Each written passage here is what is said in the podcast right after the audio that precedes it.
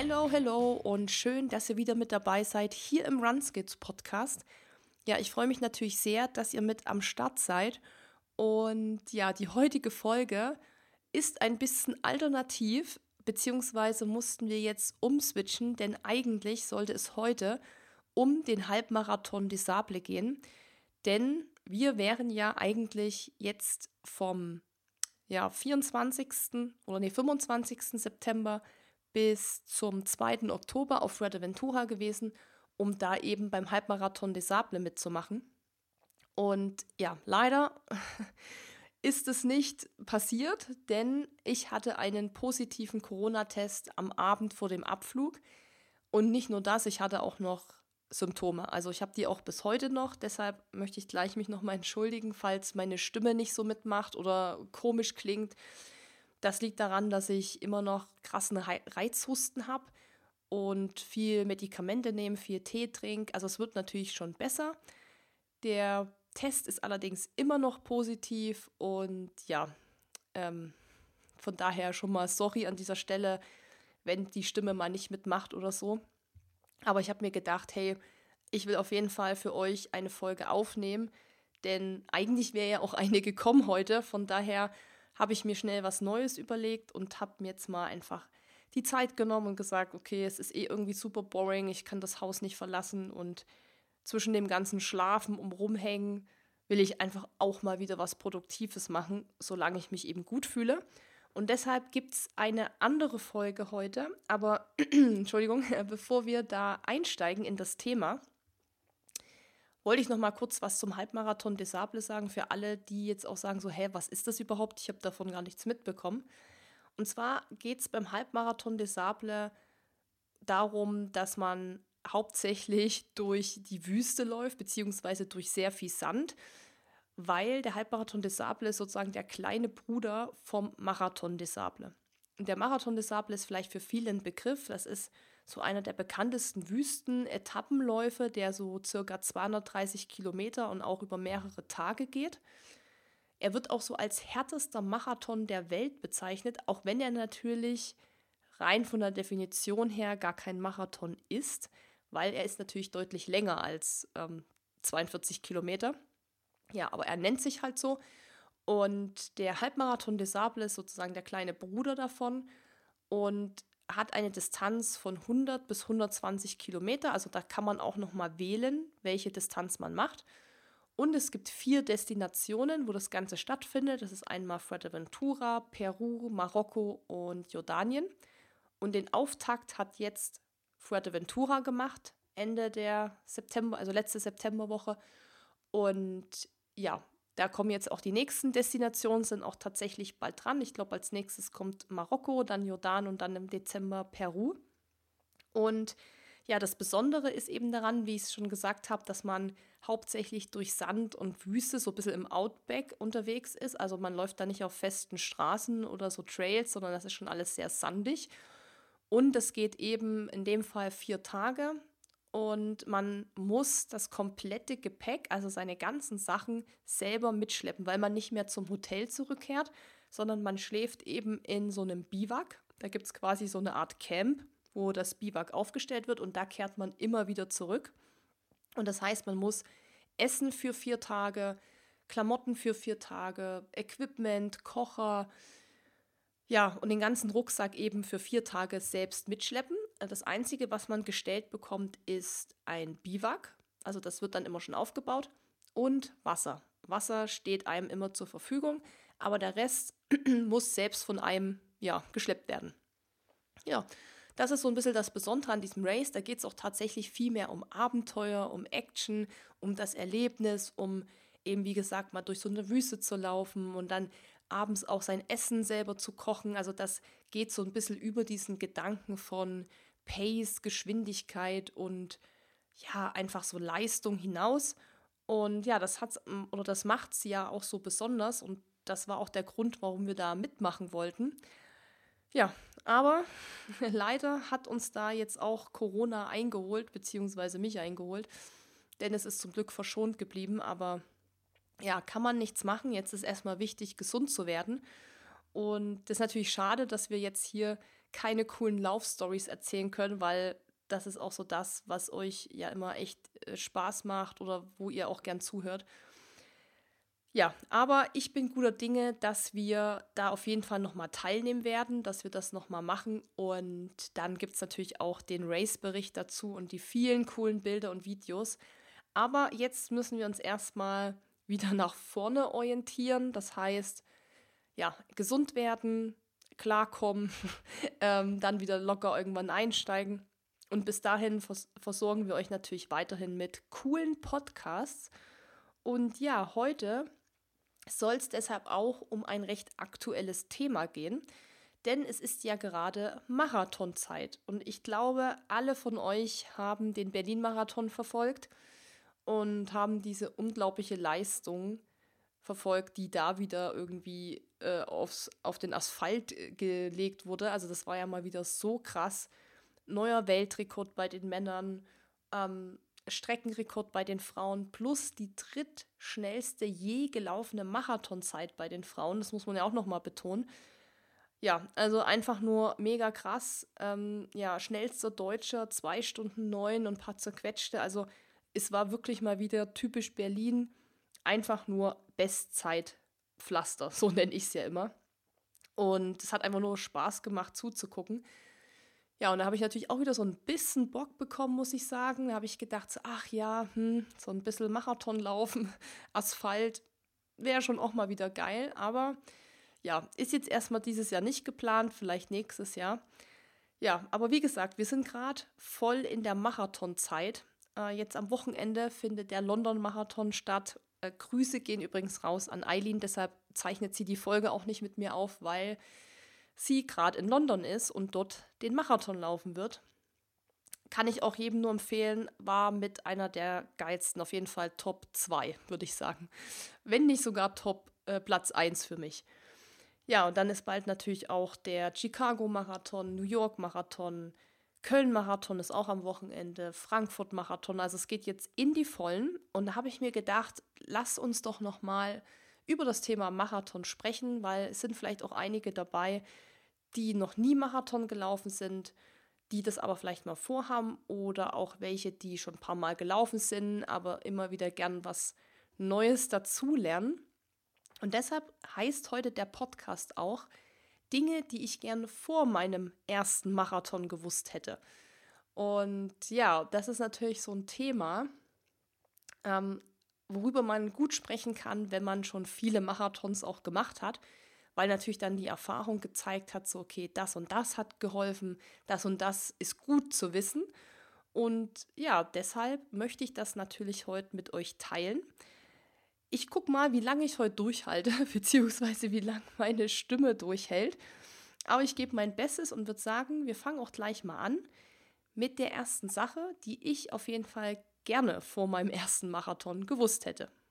Ja, die erste Sache, die ich gern gewusst hätte vorher, ist, dass nicht alle Menschen um mich herum Verständnis für mein Training haben werden. Ähm, ja, also ihr kennt das ja alles. Sonntagmorgen Long Run, anstatt mit Freunden brunchen zu gehen. Oder Samstagabend keinen Alkohol trinken und früh ins Bett gehen, anstatt Party und durchzechte Nächte zu durchleben. Oder auch mal laufen, anstatt ins Kino zu gehen oder ins Fitnessstudio zu gehen, anstatt Freunde zu treffen.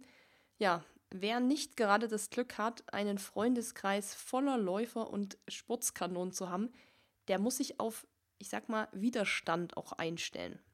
Das heißt, Widerstand aus dem Freundes-, Bekannten- oder Familienkreis, weil jemand, der mit Sport und mit Laufen einfach gar nichts am Hut hat, der wird auch die, ich sag's mal, neuen Prioritäten wahrscheinlich nicht so verstehen. Und das weiß ich aus Erfahrung, also von vielen, die uns auch schreiben, die uns per Instagram anschreiben oder auch per E-Mail oder ansprechen, dass die sagen, ja, ich habe irgendwie keine Unterstützung, niemand versteht das so richtig und ja, es fällt mir da natürlich total schwer, dann zu trainieren, weil ich ein schlechtes Gewissen habe oder weil ich dann Trainingseinheiten auch mal sausen lasse, weil ich dann doch lieber was mit der Familie mache oder so. Und darüber haben wir, glaube ich, auch in dem Zeitmanagement-Podcast gesprochen. Weil da war natürlich auch ein so ein Punkt, wie man Zeitmanagement irgendwie gut, gut hinbekommt, wenn man ein verständnisvolles Umfeld hat. Und da geht es natürlich schon los. Die Voraussetzung ist, dass man ein verständnisvolles Umfeld hat und dadurch natürlich auch sich voll und ganz auf das Training konzentrieren kann. Weil man muss das ja auch mal so sehen. Also ich kann das auch voll verstehen. Man hat jetzt gar nichts mit Sport am Hut oder mit Laufen noch viel weniger und plötzlich ist da jemand, der das Laufen so für sich entdeckt hat und ab und zu mal joggen geht, dann auch mal vielleicht bei einem 10-Kilometer-Lauf mitgemacht hat und dann aber plötzlich so das Interesse daran entwickelt, länger zu laufen, Halbmarathon oder eben auch sogar Marathon. Und das bedeutet einfach, dass man viel mehr Zeit aufwenden muss als noch für fünf oder zehn Kilometer, weil da muss man einfach länger und auch mehr trainieren. Und ich kann das total verstehen, dass dann jemand, der keinen Bezug dazu hat, da auch erstmal keinen Zugang zu findet, weil er sagt so, na, was ist denn jetzt mit dem los? Warum rennt der jetzt plötzlich so viel? Und Marathon, da macht man sich doch eh alles kaputt und das ist doch eh schädlich für die Knie und das schaffst du doch eh nicht. Also ich glaube, da gibt es viele, die das wahrscheinlich jetzt kennen, was ich gerade gesagt habe. Und ich kann zumindest nachvollziehen, dass das nicht für jeden verständlich ist, was man davor hat. Aber das ist eine Sache, die hilft einem schon mal, wenn man das vorher weiß. Also bevor man den Entschluss fasst, ja, ich fange jetzt mal an, für einen Marathon zu trainieren, dass man schon mal weiß, dass man da auf jeden Fall auch auf Unverständnis treffen wird weil dadurch kann man sich auch besser vorbereiten mit diesen Personen. Und es kommt ja auch klar natürlich darauf an, welche Person das ist. Also wenn mein Arbeitskollege dafür jetzt kein Verständnis hat, dann ist mir das relativ bockwurst. Aber wenn jetzt mein Freund oder mein Kind oder wer auch immer, mit dem ich halt zusammenlebe, kein Verständnis dafür hat, dann ist es natürlich schwieriger. Deshalb ist es schon mal gut, bevor man anfängt zu trainieren oder vielleicht auch wenn man jetzt schon einen Marathon gelaufen ist, und man sagt, ich möchte aber gern nochmal einen trainieren, äh, für einen, für einen trainieren und einen laufen. Oder das kann man eigentlich auch umswitchen auf Ultraläufe oder auf Ironmans oder Langdistanzen allgemein, dann kann man vorher schon mal so ein bisschen in das Gespräch gehen. Und mein Tipp ist auf jeden Fall auch, dass man den, dem Umfeld anfangs gleich erklärt, wie wichtig einem das ist und wie wichtig einem das ist, das zu machen, was einem das selber bedeutet und wie wichtig dadurch auch das Training dafür ist. Und was dir das eben allgemein, ja, auch das Laufen oder der Sport allgemein, wie wichtig das ist. Und man kann natürlich dann auch einen Kompromiss finden in der Zeit, weil man muss ja auch mal ehrlich sein, so ein Marathontraining ist nicht für immer. Das ist zwölf bis 14 Wochen, ist diese Hochphase. Und das sind klar, mal drei Monate ist jetzt auch nicht kurz. Aber es ist natürlich überschaubar und kann sagen, hey Leute, in der Zeit ist es mir total wichtig, es wäre voll cool, wenn ihr mich da irgendwie unterstützt, wenn ihr das irgendwie schafft, das zu akzeptieren. Und dann kann man ihnen auch versprechen, dass man dann nach dem erfolgreichen Marathon eben auch wieder mehr Zeit mit denen verbringt. Und ja, da kann ich euch nur empfehlen, auch nochmal die Podcast-Folge zum Zeitmanagement zu hören. Denn da sprechen wir eben auch darüber, wie man auch die Familie integrieren kann. Also da hat auch Eileen gute Tipps gehabt, weil sie hat ja damals einen kleinen Sohn gehabt, der ja irgendwie auch Zeit in Anspruch nimmt, beziehungsweise auch nicht alleine sein konnte irgendwie. Und da hat sie auch noch gute Tipps gehabt, wie sie das gemacht hat mit ihrem Umfeld. Und von daher kann ich euch wirklich nur raten, immer das Gespräch zu suchen. Immer. Weil meistens erreicht man damit mehr, als wenn man das einfach so für sich macht. Und plötzlich sagt das Umfeld so, ja gut, dass du das jetzt machst, aber warum hast du uns das nicht erzählt oder uns vor den Kopf gestoßen oder so. Und ich glaube, dass man mit Reden allgemein schon mal viel erreichen kann. Und geht da einfach vorher schon ins Gespräch. Also, wenn ihr jetzt auch schon Marathon gelaufen seid und vielleicht vorhabt, irgendwie einen Ironman oder so zu machen, weiß ich ja durch Dennis, das kostet verdammt viel Zeit. Und da braucht man schon wirklich ein cooles Umfeld, dass die sagen, ja, das äh, machen wir auch so mit. Aber geht da wirklich hin, sucht das Gespräch, findet ähm, irgendwie gute Lösungen, die für beide Seiten funktionieren. Und ich glaube, dass man dann auch wirklich für beide Seiten diese Lösung findet und es dann auch für beide Seiten für diese Zeit gut sein wird. Und wie gesagt, irgendwann ist das Training auch vorbei und dann kann man sich auch wieder voll und ganz sozusagen auch vielleicht mal nur der Familie widmen. Ja, also das ist für mich so Punkt 1 gewesen, dass eben nicht alle das erstmal komplett feiern und sagen, ey, die trainiert jetzt für einen Marathon, voll geil, sondern ja, dann erstmal tatsächlich seine eigenen und neuen Prioritäten hat. Ja, und dazu passt übrigens auch gleich der zweite Punkt oder die zweite Sache, die ich auch gern vorher gewusst hätte. Und zwar, dass der Fokus auf einem selbst liegt. Denn es ist dein Marathon und es ist dein Training. Und gerade in der Vorbereitungsphase eines Marathons ist es wichtig, den Fokus wirklich bei sich zu behalten. Ja, was heißt das jetzt Fokus ich und ähm, das ist mein Training, mein Marathon? Was bedeutet das eigentlich? Ganz, ganz einfach. Vergleiche mit anderen sind einfach Gift für deine Psyche. Und ich glaube, dass wir das alle schon mal erlebt haben. Und ich kenne das auch, wenn man dann doch sich mit anderen vergleicht, gerade wenn es in die heiße Marathonphase geht und man sieht dann irgendwie, ah, die ist jetzt schon 30 Kilometer Long Run gerannt. Ich habe leider noch gar keinen gemacht, weil ich vielleicht auch mal noch krank war zwischendrin oder keine Zeit hatte. Und dann baut man sich selber so einen Stress auf, weil man denkt, man hängt hinterher und die anderen sind alle schon viel weiter und viel schneller und viel vorbereiteter. Und ich denke, gerade durch Social Media oder auch Fitness-Apps und Tracking-Apps oder sowas wie Strava oder auch Garmin Connect und wie das alles heißt, stehen wir halt in dauernder Konkurrenz zu anderen. Ja, der eine hat wie gesagt mehr Kilometer geschafft, der andere war dann noch viel schneller unterwegs. Und das heißt, dass es jetzt einfach wirklich wichtig ist, sich ganz auf sich und seinen Plan zu konzentrieren. Und das ist auch egal, ob wir jetzt vom ersten Marathon reden oder vom, vom 20. oder vom 10-Kilometer-Lauf oder vom Ultra. Es ist wirklich wichtig, auf sich zu schauen und auf die eigenen, ja, Trainingseinheiten, das eigene Leben und so.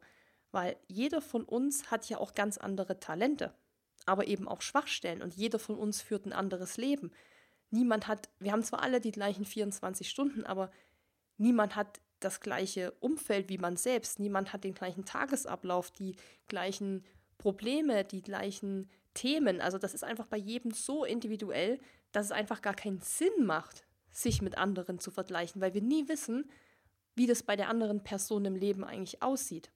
Und deshalb kann ich nur den Tipp geben, erspart euch wirklich den ständigen Blick nach rechts oder links, und bleibt einfach ganz bei euch. Denn Marathonlaufen ist nicht nur körperliche Anstrengung, sondern eben auch eine mentale Herausforderung. Und da bringt es halt gar nichts, wenn man sich im Training schon komplett verrückt macht, weil man das Gefühl hat, alle anderen können ja so viel mehr oder machen so viel mehr als man selbst. Und ich weiß, das hört sich total leicht an oder das ist leicht dahergesagt. Und ich habe es ja auch schon gesagt, mir ist das auch schon passiert, dass ich dann mich verglichen habe und geguckt habe, okay, was macht der oder was macht die? Die trainieren doch auch jetzt gerade für den und den Marathon. Aber am Ende des Tages macht einen das nur mehr verrückt, als was es einem ja hilft. Also es bringt einen ja überhaupt nicht voran. Da kann ich nur sagen, wenn ihr euch dabei ertappt, dass ihr irgendwie immer mal wieder nach rechts und links schaut und immer mal wieder Social Media öffnet und vielleicht auch ungewollt die Leute stalkt, also zu gucken, was hat der jetzt gerade gemacht und ah, ich schau mal, der hätte doch jetzt auch den Lauf gehabt. Hm. Ähm, schließt das Ganze, löscht von mir aus auch mal die App und ähm, vergesst es einfach mal für die Zeit. Also das kann auf jeden Fall auch ziemlich gut tun, wenn man einfach mal für diese Zeit nicht immer ins Strava reinguckt oder auf Social Media oder ja, nicht, ihr müsst den Leuten auch nicht entfolgen oder so, weil die Leute an sich können ja auch nichts dafür, sondern es ist ja das eigene Problem, was man hat, dass man eben sich von anderen vielleicht auch ein bisschen ablenken lässt. Man kann eben auch auf Social Media Accounts erstmal stumm schalten. Dann entfolgt man den Leuten nicht. Ähm, das heißt, das liegt ja auch oft nicht an den Leuten. Man mag die ja trotzdem. Man hat die ja trotzdem gern und folgt denen eigentlich auch gern, sondern man hat ja mit sich irgendwie einen Struggle vielleicht, weil es gerade auch vielleicht nicht so läuft oder weil man gerade nicht so zufrieden ist oder anderen Stress hat. Und da hilft es einfach, dass man sich zuerst erstmal selber schützt und vielleicht sagt, okay, diese drei, vier Accounts, die helfen mir gerade einfach selber nicht weiter. Ich schalte die kurz stumm und wenn ich dann fertig bin mit meinem Training oder wenn ich den Marathon geschafft habe oder ich auch wieder den Kopf dafür habe, dann ja, schalte ich die sozusagen wieder frei, nenne ich es mal. Und dann kann ich mir die Inhalte wieder reinziehen und dann tut mir das auch nicht irgendwie weh.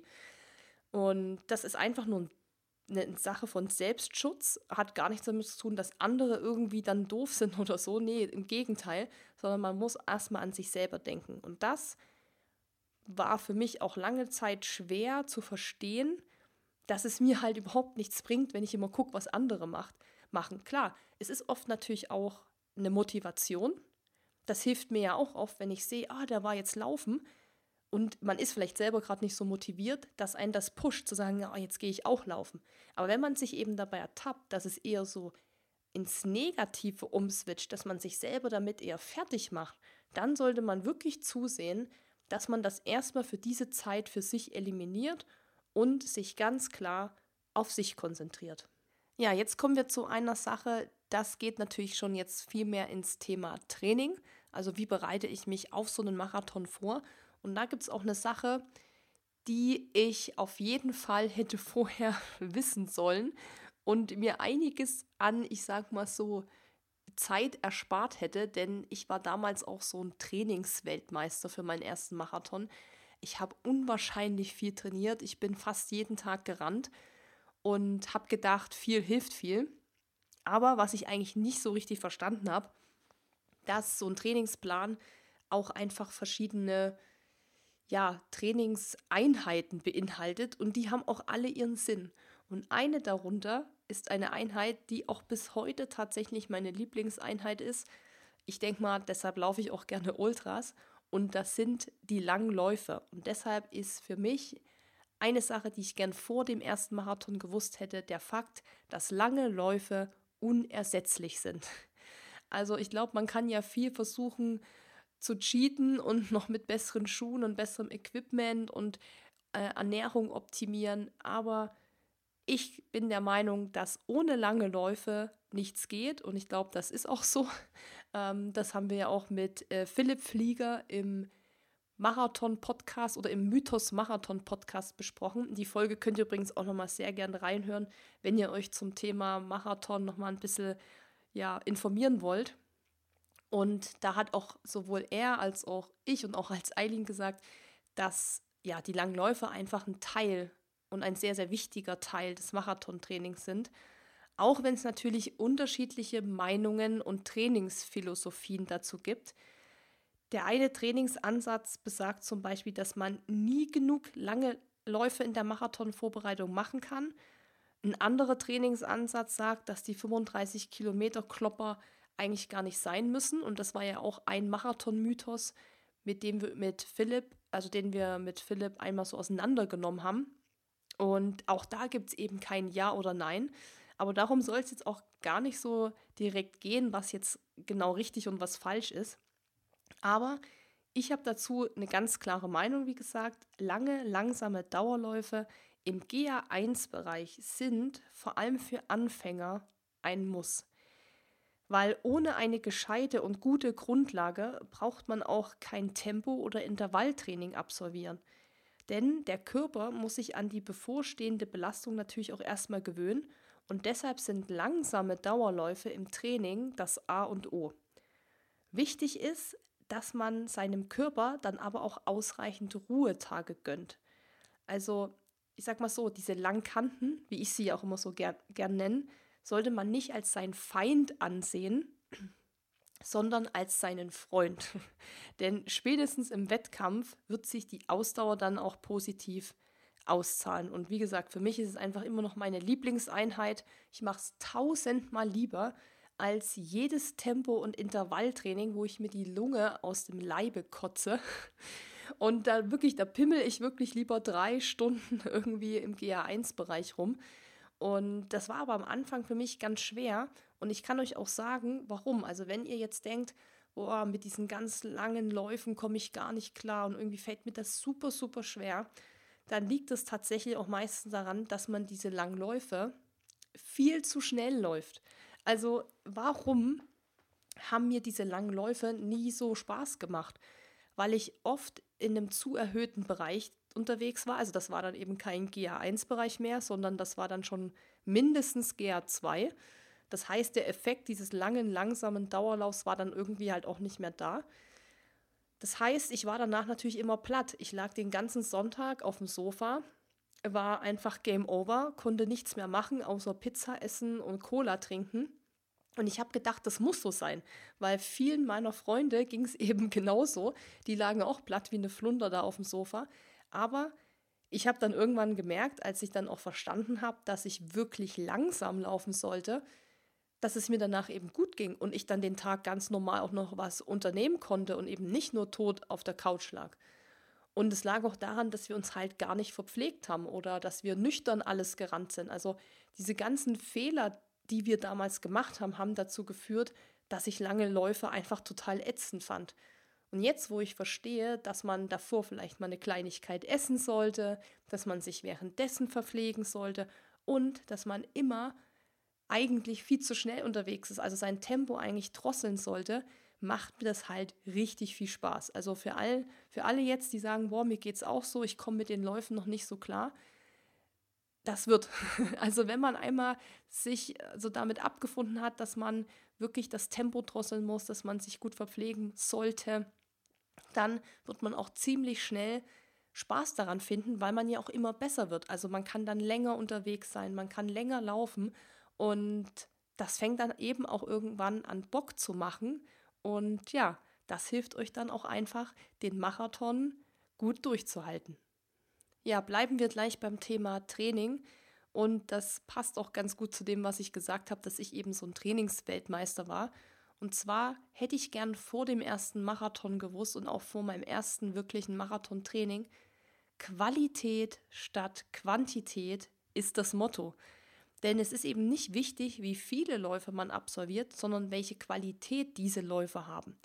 Klar, man kann natürlich jetzt wie ich jeden Tag rennen, man kann noch jeden Tag 10 Kilometer in seinem Wohlfühltempo laufen, man wird aber auf kurz oder lang keinen Trainingserfolg erzielen. Und auch ich musste das am eigenen Leib erfahren, ich musste die Erfahrung selbst machen und ich musste das auch lernen, dass am Ende nicht die Kilometerzahl ausschlaggebend ist, sondern die Vielfalt und die Abwechslung der Läufe. Das heißt im Endeffekt, man erreicht viel mehr, wenn man neben dem Grundlagentraining, was wir ja gerade eben schon hatten, also langsame Dauerläufe zum Beispiel im GA1-Bereich, indem man neue Reize setzt. Das heißt zum Beispiel, man sollte Tempoläufe, Intervalle, Steigerungsläufe, Bergsprints und so weiter in sein Training integrieren, um einfach auch mal die Komfortzone verlassen und um auf kurz oder lang natürlich auch besser zu werden. Ja, Variationen im Trainingsplan verhindern nämlich nicht nur einseitiges Training, sondern die beugen natürlich auch irgendwo Langeweile vor und können natürlich auch Verletzungen vorbeugen, weil, da kann ich ein Lied von singen, durch mein ständiges Gerenne damals, jeden Tag und immer noch länger und noch weiter, habe ich mich einfach verletzt. Ich hatte ja Läuferknie, was mir dann irgendwie sechs Monate leider noch nachhing. Und ja, das kam einfach davon, dass ich zu viel gemacht habe und keine Abwechslung drin hatte und einfach nur gerannt bin. Und das war natürlich für mich ein hartes Learning. Also das war natürlich gleich so auf die volle Nuss so ungefähr. Denn eine Laufverletzung ist natürlich dann so das Schlimmste, was man irgendwie bekommen kann. Aber das war für mich so das Zeichen, okay, das nächste Mal machst du das auf jeden Fall nicht. Und dann bin ich von siebenmal oder sechs bis siebenmal laufen die Woche auf drei bis viermal laufen die Woche runter, habe mir einen Trainingsplan gesucht, habe viel gezielter getrainiert, habe auch mehr Ausgleichssport gemacht und schon war ich einfach gesund. Also es war einfach nicht, bin dadurch nicht gesund geworden, aber was ich meine, ich habe einfach dadurch gesünder trainiert. Und ich muss ja auch sagen, seitdem, toi, toi, toi, habe ich nie wieder eine Laufverletzung gehabt, weil das für mich einfach ein krasses, hartes, bitteres und fieses Learning war, muss ich sagen, weil das einfach eine richtig beschissene Zeit war, in diesem Training krank zu werden, beziehungsweise verletzt zu werden und oder verletzt zu sein und nicht weiter trainieren zu können, dann stand der Marathon auf der Kippe, dann standen alle anderen Races auf der Kippe. dann stand mein Hobby auf der Kippe und das will ich einfach nie wieder erleben. Und deshalb kann ich euch wirklich nur wärmstens ans Herz legen und das ist auch wieder übertragbar auf alle anderen Distanzen, also eigentlich auch von fünf bis fünf Kilometer bis Ultramarathon. Wirklich, die Qualität der Läufe ist viel wichtiger als die Anzahl der Läufe und der Kilometer. Von daher nochmal zum Mitschreiben, Qualität statt Quantität. Ja, und wenn wir gerade schon beim Thema Qualität statt Quantität sind, passt der nächste Punkt wie die Faust aufs Auge. Denn Rumpf ist Trumpf. Ja, und wenn ich jetzt von einem starken Rumpf spreche, dann meine ich übrigens kein Sixpack oder einen Waschbrettbauch, sondern ich rede von einer starken Körpermitte. Und diese starke Körpermitte brauchen wir alle, um leistungsfähiger und gesund zu sein. Und um das nochmal kurz zu erklären, was eigentlich zum Rumpf gehört, dazu gehören die inneren, äußeren, geraden und schrägen Bauchmuskeln sowie die Beckenbodenmuskulatur und der Rückenstrecker. Damit also unsere Wirbelsäule, unser Rücken und unser Becken stabil bleiben, muss diese Muskulatur gekräftigt werden. Und tatsächlich vergessen das immer sehr viele Läufer, auch nach Jahren noch. So, jetzt ist natürlich die Frage, warum brauche ich das? Warum muss ich das überhaupt machen? Ein starker Rumpf wird eben nicht nur unsere Körperhaltung beim Laufen enorm verbessern, was sich wiederum auf deine Laufleistung und das Lauftempo auswirkt, sondern man kann dadurch eben auch typische Laufverletzungen vorbeugen. Und ich glaube, das ist vor allem für mich persönlich so der wichtigste Punkt, Laufverletzungen vorbeugen, weil als ich damals dieses Läuferknie hatte, war das natürlich einmal geschuldet davon, dass ich nur gerannt bin, zu viel gerannt bin und eben auch nicht abwechslungsreich gerannt bin, sondern halt immer irgendwie im gleichen Tempo da unterwegs war.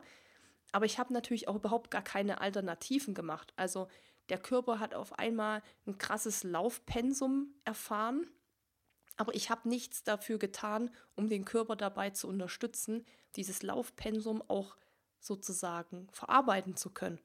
Und ich hatte damals bei meiner Physiotherapie und auch beim Orthopäden und wo ich überall war, immer den Tipp bekommen, sie müssen ihren Rumpf stabilisieren. Also dieses typische Stabi-Training, wovor, wo, äh, worauf immer keiner Lust hat, was ich auch total verstehen kann, ist halt eigentlich die Key. Also die Key zu vielen Sachen. Es ist jetzt nicht so, dass wenn ich Stabi mache, ich nie wieder verletzt werde oder jetzt viel, viel schneller renne oder meine Körperhaltung total gut sein wird. Aber es ist einfach ein großer Bestandteil oder ein Life-Changer. Also zumindest war es bei mir so. Denn ich habe dann angefangen, wirklich viel Stabi zu machen, diese speziellen Übungen fürs Läuferknie und mit diesem ganzen Mindset auch zu wissen, ich muss das ganze Training umstrukturieren, ich muss deutlich abwechslungsreicher trainieren und ich muss Stabi machen und ich muss mich dehnen und ich muss mich auch mal ausruhen, habe ich das quasi in den Griff bekommen und habe somit auch nie wieder irgendwie ein Problem gehabt. So, und ich weiß, es gibt viele Läufer, die nie Stabi machen. Die laufen seit 50 Jahren und die haben vielleicht auch Glück, also man darf auch nicht vergessen, dass natürlich auch viel genetisch damit reinspielt. Und es heißt auch nicht, dass diese Person nicht immer noch verletzungsanfällig werden kann. Also wie gesagt, es gibt jetzt kein, keine krasse Erkenntnis, dass man mit Stabi irgendwie für immer gesund bleibt oder so. Aber ich glaube schon aus eigener Erfahrung, dass es einfach das Risiko minimiert, sich krass zu verletzen. Und mal davon abgesehen, ähm, trainieren wir damit eben auch eine gute Balance und auch eine gute Koordinationsfähigkeit, was ebenfalls positive Veränderungen sind. Und alleine, wenn ich dadurch schon eine bessere Körperhaltung habe und habe ich einen besseren Laufstil, dann bin ich einfach auch schneller, dynamischer. Und das wiederum bedeutet eben auch, dass ich weniger verletzungsanfällig bin. Also am Ende des Tages kommt man da irgendwie immer wieder bei raus, dass es einem irgend, zu irgendwas hilft, was auch immer das vielleicht ist bei dem Einzelnen. Aber ich muss sagen, ich hätte das vorher gern gewusst, dass ich neben meinem Lauftraining sowas machen sollte, vor allem am Anfang, wo man eben noch so krass ambitioniert ist und halt von so ein bisschen 0 auf 100 unterwegs ist und halt einfach deutlich mehr läuft als noch das Jahr zuvor oder zwei Jahre zuvor, wo man noch gar keinen Sport gemacht hat. Und ich muss sagen, den Trainingsplan hat mir ja jemand erstellt, der eigentlich sich mit Sport sehr gut auskennt, weil er äh, der Arzt einer sehr großen Fußballmannschaft in der ersten Liga ist. Und die Person hat mir das leider nicht gesagt, sondern hat einfach gesagt, ja, laufen Sie halt mal und hat mir da irgendwelche Tage reingeschrieben, wo ich rennen sollte, aber mir eben nicht gesagt, dass das für mich präventiv wäre. Ja, von daher kann ich euch nur den Rat geben, wenn ihr jetzt sagt, ich will einen Marathon laufen oder ein Ultra oder was auch immer, versucht einfach Stabi zu machen.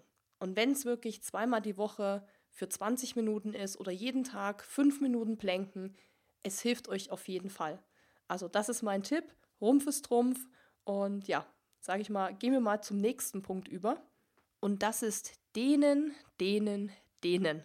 Ja, und ich weiß, dass es da zwei Lager sozusagen gibt. Es gibt einmal die Anti-Den-Fraktion, die halten überhaupt nichts davon, die sagen, sie brauchen das nicht, haben sie noch nie gebraucht und es würde auch nichts bringen. Und dann gibt es natürlich diese Pro-Denen-Fraktion, das bin dann ich oder dazu gehöre ich, weil ich gemerkt habe, dass mir das gut tut, dass mir das hilft, dass mich das bei meinem Training unterstützt und deshalb mache ich es auch. Und ich weiß auch, dass es wissenschaftlich nicht bewiesen ist, ob es tatsächlich einen positiven Effekt hat. Und es wird auch heute noch diskutiert, ob denen überhaupt ratsam ist oder nicht. Aber es heißt ja heute, der Podcast, Dinge, die ich gern vor meinem ersten Marathon gewusst hätte. Und ich muss sagen, ich hätte gern vor meinem ersten Marathon gewusst, dass ich auch da weiterhin dehnen sollte. Denn ich kenne das tatsächlich gar nicht anders, weil wir haben das in acht Jahren Leichtathletik nie anders gemacht. Also wir hatten Warm-up, wir hatten Cool-down, wir hatten Lauf-ABC, wir hatten Stabi und wir hatten eben auch Dehnen und das eben regelmäßig. Also von daher ähm, ist es für mich einfach ein Teil des Trainings und es hilft mir, weil ich merke einfach, dass es mich beweglicher macht. Meine Muskeln und Sehnen sind flexibler und es unterstützt für mich auch die Regeneration. Und was halt wichtig ist, wenn man jetzt sagt, okay, ich bin auch pro denen oder ich würde das jetzt vielleicht gerne mal ausprobieren, weil vielleicht ist das was, was mir noch irgendwie hilft bei körperlichen Beschwerden oder ich habe es noch nie ausprobiert und will es jetzt mal testen, ob es mir halt taugt, dann sollte man einfach so ein paar Dinge wissen. Also man sollte sich vorher mal informieren, wann man wie dehnen sollte, denn man unterscheidet zwischen dem dynamischen Dehnen, das ist, wenn man sozusagen bei der Übung mitschwingt oder während der Übung mitschwingt, und dem statischen Dehnen. Das heißt, hier hält man eine Dehnung über mehrere Sekunden. Also das ist das klassische, ich stehe gerade, beug mich mit dem Oberkörper nach vorne, lege meine Hände auf den Boden, die Beine sind durchgedrückt und dann halte ich das für ein paar Sekunden. Das ist dann statisches Dehnen. Und für Läufer gilt, dass man vor dem Lauf lieber nicht statisch stehen sollte, sondern sich lieber warm macht, indem man sich zum Beispiel ein paar Minuten einläuft. Vom statischen Dehnen wird tatsächlich vor dem Laufen abgeraten, weil das unter anderem auch unsere Leistung behindern kann.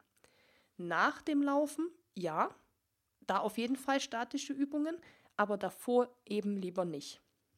Ja, und Stretching, Dehnen oder auch Yoga, das ist ja alles so ein bisschen, geht ja alles in die ähnliche Richtung. Ähm, das lässt sich auch sehr gut als separate Trainingseinheit absolvieren. Also wenn man sich da total unsicher ist, was soll ich jetzt davor und danach wirklich machen, vor allem wenn man auch wirklich harte Einheiten hatte, wie zum Beispiel ähm, ein Intervalltraining, dann würde ich danach nicht dehnen. Dann würde ich danach, also man hat ja bei einem Intervalltraining eh meistens ähm, eine Einwärmphase und einen Cooldown. Und wenn man das Cooldown hatte, würde ich danach mich, ich persönlich mich nicht dehnen, sondern ich würde das dann lieber zum Beispiel am Abend machen oder am nächsten Tag. Also ich würde das irgendwie in so einer separaten Einheit machen. Wo ich es eher noch mache, ist zum Beispiel nach einem Long Run, also nach einem langsamen Dauerlauf. Da dehne ich mich dann meistens schon danach, um mich dann einfach nochmal so locker zu machen. Und ja, das, da fühle ich mich einfach so ein bisschen flexibler und fitter. Ja, und man kann da einfach dann die Matte zum Beispiel vorm Fernseher ausrollen und ab geht's. Also das lässt sich ja auch gut integrieren, auch bei miesem Wetter oder so. Und ja, ich muss sagen, Dehnübungen, und deshalb bin ich auch ein Verfechter pro Dehnen. ähm, die Dehnübungen haben mir übrigens auch dabei geholfen, das Läuferknie langfristig in den Griff zu bekommen. Am Ende des Tages sind es natürlich viele Sachen, die da reinspielen. Also alles, was ich vorhin schon genannt habe und das Dehnen. Aber für mich ist es einfach ein fester Bestandteil und ich kann nur sagen, Ich hätte es gern vorher gewusst und deshalb gebe ich euch den Tipp einfach jetzt mal mit. Viele denken ja, dass Laufen oder auch Marathonlaufen ein Einzelsport ist. Man dreht irgendwie einsam und verlassen in irgendeinem abgelegenen Wald seine Runden und man sieht und hört und riecht niemanden und ist halt nur für sich unterwegs und hat keinen Kontakt zu anderen. Ich glaube, so stellen sich viele Leute auch das Laufen vor, die eben nicht laufen. Die denken, man rennt da irgendwie einsam seine Runden. Aber ich glaube, wir alle wissen, dass das ja gar nicht so ist, dass Laufen eben verbindet. Das Laufen eben doch ein Gemeinschaftssport ist, dass man super viele Leute kennenlernt, dass man Gleichgesinnte trifft, dass man sich verabredet zu gemeinsamen Läufen, dass man zu gemeinsamen Events fährt. Und deshalb hätte ich damals auch gern gewusst, bevor ich einfach angefangen habe mit diesem harten Training, dass es für mich besser ist, sich einer Laufgruppe anzuschließen. Ich muss aber auch sagen, als ich mit dem Marathontraining angefangen habe, war das ganze Thema auch noch nicht so auf Social Media präsent, weil Social Media einfach noch nicht so präsent war. Das heißt, ich hatte gar keine Ahnung, dass es überhaupt Laufgruppen in meiner Stadt gibt. Und ich muss sagen, ich habe ja damals noch in Braunschweig gewohnt und das ist natürlich schon jetzt kein Kaff.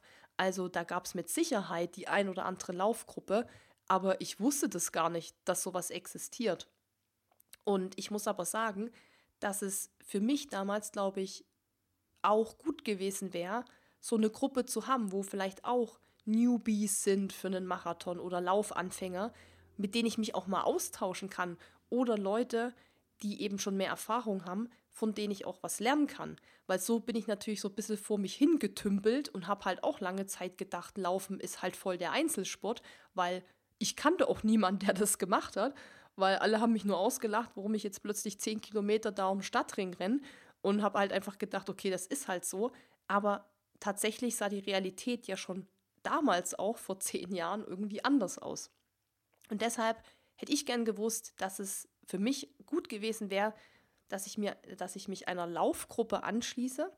Denn ja, Läufe in der Vorbereitung für den ersten Marathon oder die ganzen Läufe eigentlich, die bin ich komplett alleine gelaufen. Also ich hatte nie irgendeine Begleitung.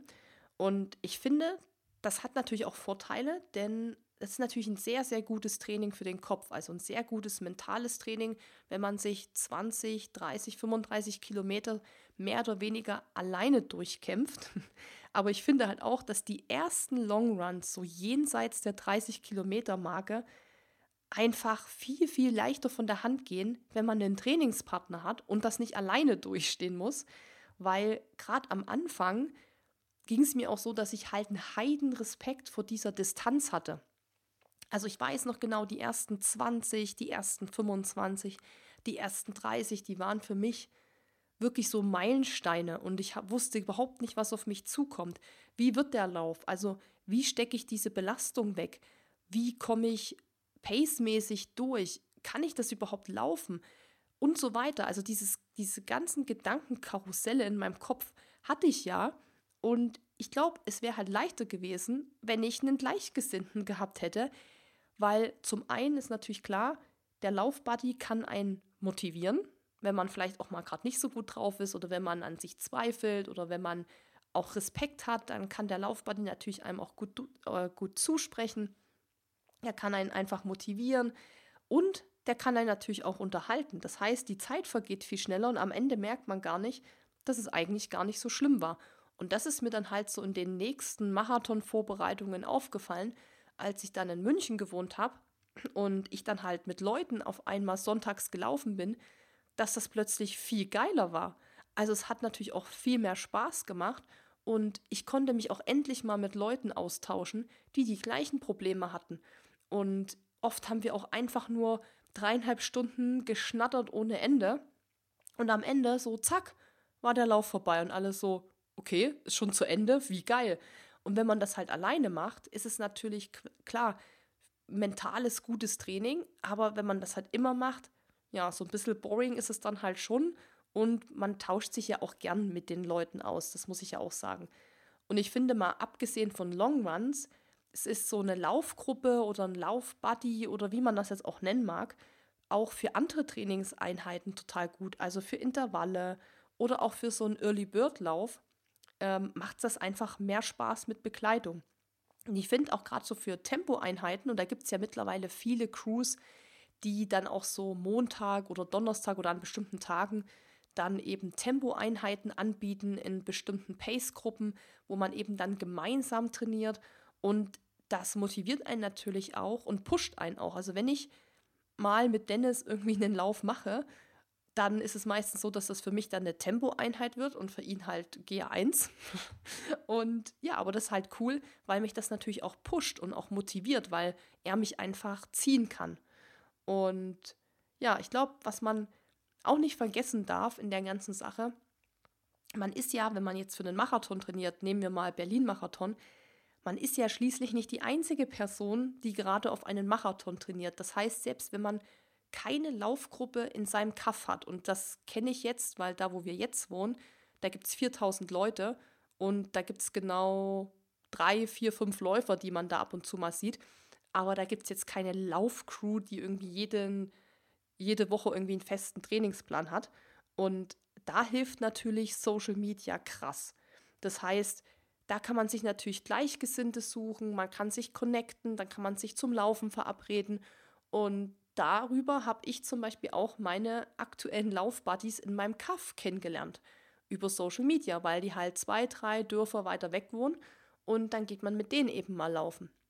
Das heißt, Social Media ist, auch wenn ich anfangs gesagt habe, natürlich auch oft so ein Fluch, weil man vielleicht sich mit anderen vergleicht, weil man so einen Pressure hat und weil man da sich irgendwie selber so unter Druck setzt. Natürlich auch ein absoluter Segen, weil man sich mit Leuten verbinden kann, gerade wenn man in seinem Umkreis niemand hat, der dieses Hobby teilt und ähm, man niemand findet, der mit einem mal laufen geht, kann man dadurch einfach Leute finden.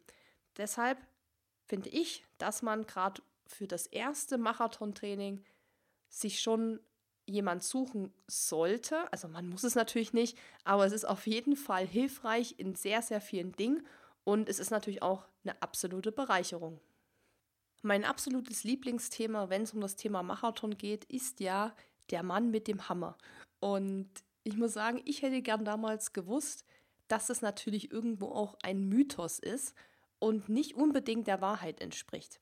Allerdings, und da muss ich sagen, da habe ich mich dann auch im Nachhinein übelst geärgert, habe ich bei meiner Recherche damals, als ich dann langsam angefangen habe, da mal so ein paar Sachen zu googeln, immer wieder vom Mann mit dem Hammer gelesen und immer wieder, dass der bei Kilometer 30, 35 kommt und dass man dann voll, voll platt ist, man hat keine Energie mehr und dann wird es so richtig hart und richtig zäh. Und ich habe natürlich auch die ganze Zeit gedacht, das ist halt normal. Das muss so sein. Und dass es natürlich irgendwie immer noch ein Mythos ist, wo man sich vielleicht auch nicht richtig drauf einigen kann, ähm, ob es den nun jetzt gibt oder nicht, hat auch die Podcast-Folge zum Thema Marathon-Mythen gezeigt, die wir mit Philipp Flieger aufgenommen haben. Also hört da, wie gesagt, gern auch noch mal rein. Da geht es ja auch darum, ob es den nun jetzt gibt oder nicht, den Mann mit dem Hammer. Und Philipp hat ja gesagt, ja. Und er macht auch regelmäßig noch äh, oder hat Kontakt zu ihm in gewissen Rennen. Und ich habe ja gesagt, so nö. Ich habe eben den schon lange nicht mehr irgendwie gesehen. Oder ich habe schon lange keinen Kontakt mehr zum Mann mit dem Hammer gehabt. Und klar, das liegt natürlich auch daran, dass der Philipp einfach ein Profi ist und der in ganz anderen Sphären unterwegs ist als ich. Aber was mir damals so gefehlt hat bei dieser ganzen Recherche oder bei diesem ganzen Thema, dass einem jemand erklärt, was das eigentlich so wirklich bedeutet und was eigentlich so wirklich dahinter steckt. Und meistens ist es ja tatsächlich so, dass der Mann mit dem Hammer nichts anderes bedeutet als ein Leistungseinbruch infolge von Kohlenhydratmangel in der Regel. Ähm, das heißt, bei den meisten Läufern ist es so, dass die Speicher komplett leer sind und der Körper sich dann Energie über die Fettverbrennung holen muss. Und das wiederum kostet halt sehr, sehr viel Energie. Die Folge ist, man fühlt sich schlapp und ausgelaugt. Und wenn man sozusagen dieses Thema schon mal angeht und mit dem richtigen Training und vor allem auch mit der richtigen Ernährung da an seinen Stellschrauben schraubt, auch während des Wettkampfs, kann man diesen Punkt natürlich beeinflussen. Ähm, natürlich hängen da auch noch andere Faktoren mit dran, aber bei mir war es tatsächlich das Thema Ernährung und Kohlenhydratmangel. Und seitdem ich mich in jedem Race gut verpflege, habe ich zumindest diesen Leistungseinbruch nicht mehr. Klar, dass man dann vielleicht mal andere Struggles hat, dass man vielleicht Magen bekommt oder schwere Beine oder so. Das ist klar, aber ist es dann wirklich der Mann mit dem Hammer? Also ich muss sagen, der Mann mit dem Hammer, ich habe den gerade im ersten Marathon auch miterlebt, da hatte ich einfach ein krasses Energiedefizit. Ich war einfach so kaputt, so ausgelaugt, dass ich die letzten, ja, klassischen zehn Kilometer halt nur noch im Gehen, also Gehen, Rennen, Wechsel sozusagen absolviert habe. Und das lag einfach ganz klar an meiner falschen Ernährung, meiner falschen Verpflegung und natürlich auch irgendwo ein Resultat aus diesem falschen Training. Also von daher, ob es den jetzt gibt, ja oder nein, ob man den jetzt für immer verbannen kann aus seinem Leben, das kann man natürlich nicht sagen. Aber man kann viel dafür tun, dass man eben nicht in dieses Energieloch kommt, was man eben als Mann mit dem Hammer bezeichnet. Und wenn mir das mal jemand vorher gesagt hätte, dass das so ist und dass man das mit Ernährung und Verpflegung und gutem Training in den Griff kriegen kann, dann hätte ich das wahrscheinlich auch gemacht und ich wäre bei meinem ersten Marathon in Hannover nicht komplett eingegangen wie eine Primel. Wenn wir schon beim Thema Verpflegung und Race Nutrition sind, dann gibt es einen Punkt, den ich auch gern vor meinem ersten Marathon-Wettkampf gewusst hätte und da springen wir jetzt auch gleich mal schon in den Race Day rein. Und zwar ist das Verpflegungsstationen sind dein Freund. Ja, Verpflegungsstationen sind für mich nur positiv behaftet. Also gerade jetzt, wo ich halt auch Ultraläufe mache, sind für mich Verpflegungsstationen eigentlich der sichere Hafen, der sichere Ort, der sichere Platz, wo man neu auftankt, wo man seine Gedanken neu sortiert. Klar, man muss natürlich einen großen Unterschied machen zwischen Verpflegungsstationen bei einem Ultra-Race und bei einem Marathon. Bei einem Marathon haben die vielleicht gar nicht so eine große Bedeutung, da man natürlich da versucht, sein Race, also die 42 Kilometer, durchzulaufen. Und man will da jetzt nicht an jeder Verpflegungsstation eine halbe Stunde sich erstmal hinsetzen und die Landschaft genießen. Also das ist natürlich ein großer Unterschied zu Trail-Events oder Ultraläufen. Aber ich kann trotzdem jedem, ich sag mal Newbie, also jedem, der jetzt noch kein Marathon gelaufen ist und das vorhat, raten, wirklich nehmt diese Verpflegungsstation wahr. Alleine schon, wenn man mal überlegt, dass es bei diesen großen Events, also Berlin-Marathon, New York-Marathon und so weiter, in der Regel alle fünf Kilometer eine Verpflegungsstation gibt, ist es einfach so mega geil, weil man sich alleine deshalb schon das Rennen einteilen kann. Man kann sozusagen in VPs denken. Das ist ja auch immer so mein mentales Mantra. Ich denke von VP zu VP und nicht weiter. Und das macht es gerade beim ersten Marathon natürlich auch leicht, den Lauf in so kleine Häppchen einzuteilen und sagen, okay, jetzt bis zur nächsten VP. Wenn man die geschafft hat, jetzt wieder bis zur nächsten und zack, hat man irgendwie schon 15 Kilometer. Also das ist zum einen schon mal äh, super, um sich das Rennen einzuteilen. Und zum anderen würde ich gerade beim ersten Mal diese VPs einfach als Anlaufstelle nutzen und würde dir raten, wirklich oft auch da was zu trinken zu holen. Also Essen ist natürlich immer so eine Sache. Viele können dann ja auch nichts essen und ich persönlich halte zum Beispiel auch gar nichts von Bananen. Die bringen mir jetzt persönlich gar nichts, also die verstopfen eher meinen Magen und ähm, sorgen für Bauchkrummeln. Aber je nachdem, was man jetzt trainiert hat oder was man gewöhnt ist, sollte man einfach diese Stationen wahrnehmen und zumindest was trinken. Wenn es dann auch noch ein heißer Tag ist, dann sind diese Stationen natürlich auch super, um sich abzukühlen. Und gerade wenn man jetzt den ersten Marathon macht, wo es auch noch gar nicht um Zeiten geht, wo es wirklich darum geht, den zu schaffen, den gut zu schaffen, ins Ziel zu kommen, kann so eine Verpflegungsstation natürlich auch immer so ein kurzer Ruhepunkt sein. Also man, man läuft langsam zur VP, greift sein Wasser, joggt ein Stück weiter, dann geht man vielleicht mal auch drei, vier Schritte, um das Wasser zu trinken. Da kann man sich kurz mal wieder sammeln. Also mir hat das tatsächlich oft geholfen, um einfach mal auch mich wieder zu sortieren und dann sozusagen wieder neu in den Lauf reinzufinden. Klar, wenn man jetzt auf Bestzeit läuft und auf Anschlag, dann geht man das Ganze anders an. Aber wir gehen jetzt mal vom, vom ersten Marathon aus.